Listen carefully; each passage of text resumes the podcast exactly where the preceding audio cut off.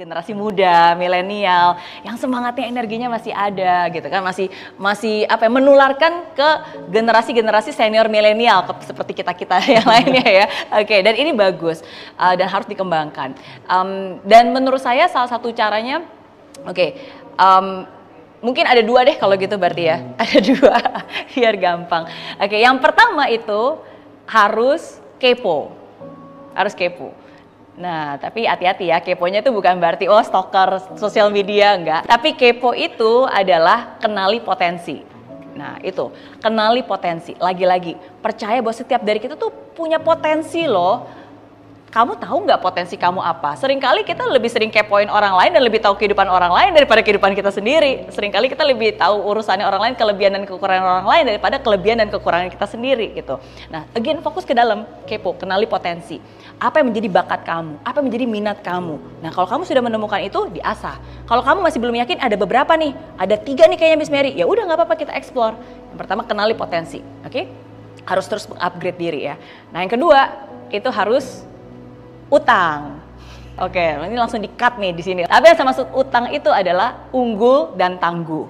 Unggul dan tangguh. Oke, dan ini sangat sejalan karena inilah yang selalu saya ucapkan dan selalu saya sharingkan, selalu saya bagikan dari sejak bertahun-tahun yang lalu gitu. Bahkan ketika saya kembali ke Indonesia, tapi saya senang banget gitu ketika kayak di ulang tahun kemerdekaan kita tahun lalu itu kan membangun generasi manusia yang unggul dan tangguh dan saya sangat setuju. Unggul dan tangguh yang pertama, unggul itu ya berarti dari awal tadi ya. Kita udah cara untuk unggul ya berarti kita harus kenali potensi, kita mengasah dan pastikan kita menjadi terbaik di bidang itu. Gitu, be your best self, ya kan? Nah, tapi tangguh. Nah, untuk bisa mencapai unggul, ya berarti kita harus tangguh. Kenapa? Karena dalam proses menuju ke sana, proses untuk uh, berkembangnya, ya itu kan ada tantangan, ada rintangan. Jadi yang saya maksud dengan manusia-manusia tangguh ya berarti kita nggak boleh menyerah. Yang saya maksud dengan tangguh ini juga penting banget. Berarti harus punya kebesaran hati banyak orang zaman sekarang mereka mimpinya besar. Wah, visioner, pengen ini, pengen itu. Tapi sering kali sayangnya mereka juga punya ego yang besar. Artinya gengsinya besar, hanya mau melakukan hal-hal yang keren. Ah ini nggak keren, ah ini mah keringetan, ah ini mah capek, ah ini mah lama dapat kesuksesannya nggak, akhirnya nggak mau gitu. Nah makanya saya bilang tangguh itu berarti punya kebesaran hati untuk menghargai prosesnya.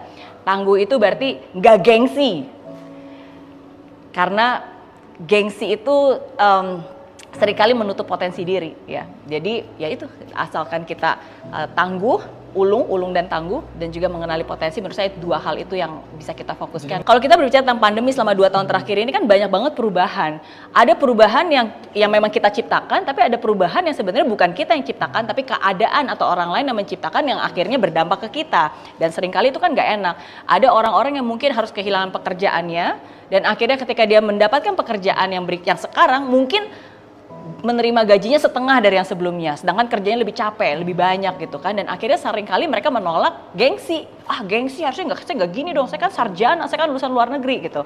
Tapi saya bilang hati-hati, jangan sampai gengsi menutup pintu rejeki, jangan sampai gengsi menutup pintu rejeki. Jangan pernah mengecilkan pekerjaan Anda, jangan pernah mengecilkan tanggung jawab. Apa pun itu pekerjaan kesempatan saya nggak peduli anda di level berapa sekarang. Jangan pernah mengecilkan pekerjaan anda karena dari pekerjaan itulah yang kecil anda lakukan dengan hati yang besar anda mau berproses itu yang sebenarnya menjadi bibit yang akan membawa anda menjadi besar dan menjadi sukses. Gitu. jadi um, itu sih yang saya yakini yang menjadikan saya menjadi seperti saya hari ini dan semoga itu juga yang bisa saya tularkan dan uh, mengingatkan anda untuk tetap gak boleh gengsi pokoknya.